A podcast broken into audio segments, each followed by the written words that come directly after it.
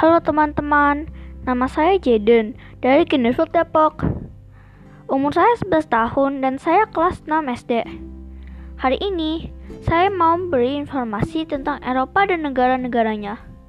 Sumber informasi pada podcast ini adalah pengalaman sendiri dan internet.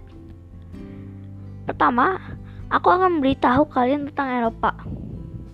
Alasan saya mengulas tentang Eropa adalah karena saya pernah ke 11 negara di sana. Saya pergi ke Eropa dengan keluarga saya tanpa menggunakan pemandu travel. Sama sekali. Semua kami atur sendiri, mulai dari pengajuan paspor, pembelian tiket pesawat, pemilihan rute perjalanan, pemilihan kota dan negara tujuan, pemilihan alat transportasi yang kami gunakan, dan lain-lain. Lain waktu, akan saya buatkan podcast sendiri tips dan triks keliling keliling Eropa ya. Kali ini saya akan membahas tentang pengetahuan tentang Eropa dahulu. Eropa adalah benua yang dalamnya terdapat 44 negara dan Eropa mendapatkan namanya dari kata Erop dari bahasa Venesia yang berarti tempat matahari terbenam. Di Eropa juga terdapat 224 bahasa yang berbeda dan luas Eropa sekitar 4.233 juta kilometer persegi loh.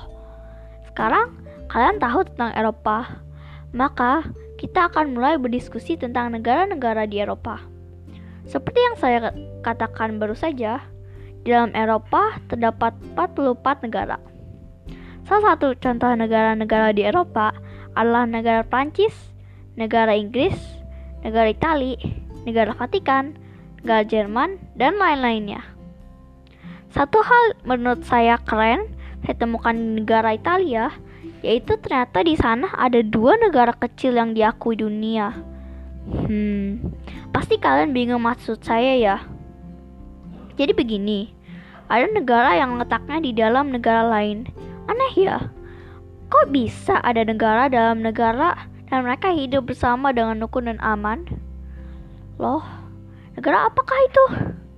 Nama negaranya adalah Vatikan dan negara San Marino. Keduanya adalah negara kecil namun makmur dan aman tentunya. Saya pernah ke Vatikan sendiri. Memang negaranya hanya sebesar kota biasa.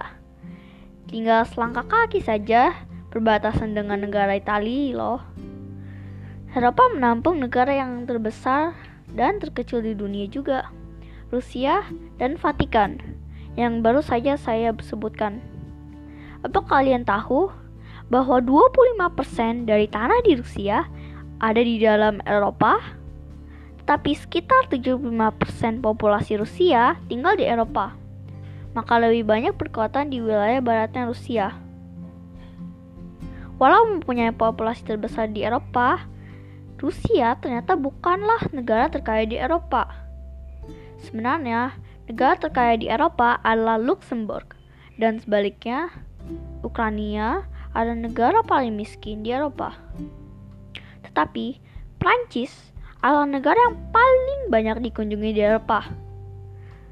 Tidak ada kejutan di situ. Saya sendiri pernah ke Paris, yang kotanya dalam Prancis, dan pergi ke Menara Eiffel dan Louvre yang sangat populer. Satu salah satu objek wisata paling populer di Eropa. Ketika saya pergi ke Menara Eiffel, saya menunggu dalam antrian selama satu jam lebih karena aku tidak pesan online. Sekarang kalian tahu tentang negara-negara di Eropa. Maka, mari kita mulai bahas tentang geografinya Eropa. Geografi Eropa sering digambarkan sebagai semenanjung-semenanjung. Karena Eropa memiliki banyak sekali semenanjung. Eropa tidak hanya memiliki semenanjung, tapi juga gunung dan gunung berapi. Ternyata, 20% daratan Eropa adalah pegunungan loh, dan ada 110 gunung di Eropa. Eropa juga memiliki 82 gunung beraktif. Dan di antaranya terletak di Islandia. Sekarang teman-teman sudah tahu tentang Eropa. Semoga menambah pengetahuan bermanfaat. Oke deh, hal ini cukup sekian dulu podcastnya. Makasih teman-teman untuk perhatiannya dan mendengar podcast aku hari ini. Semua teman-teman suka podcast aku ya. Dadah.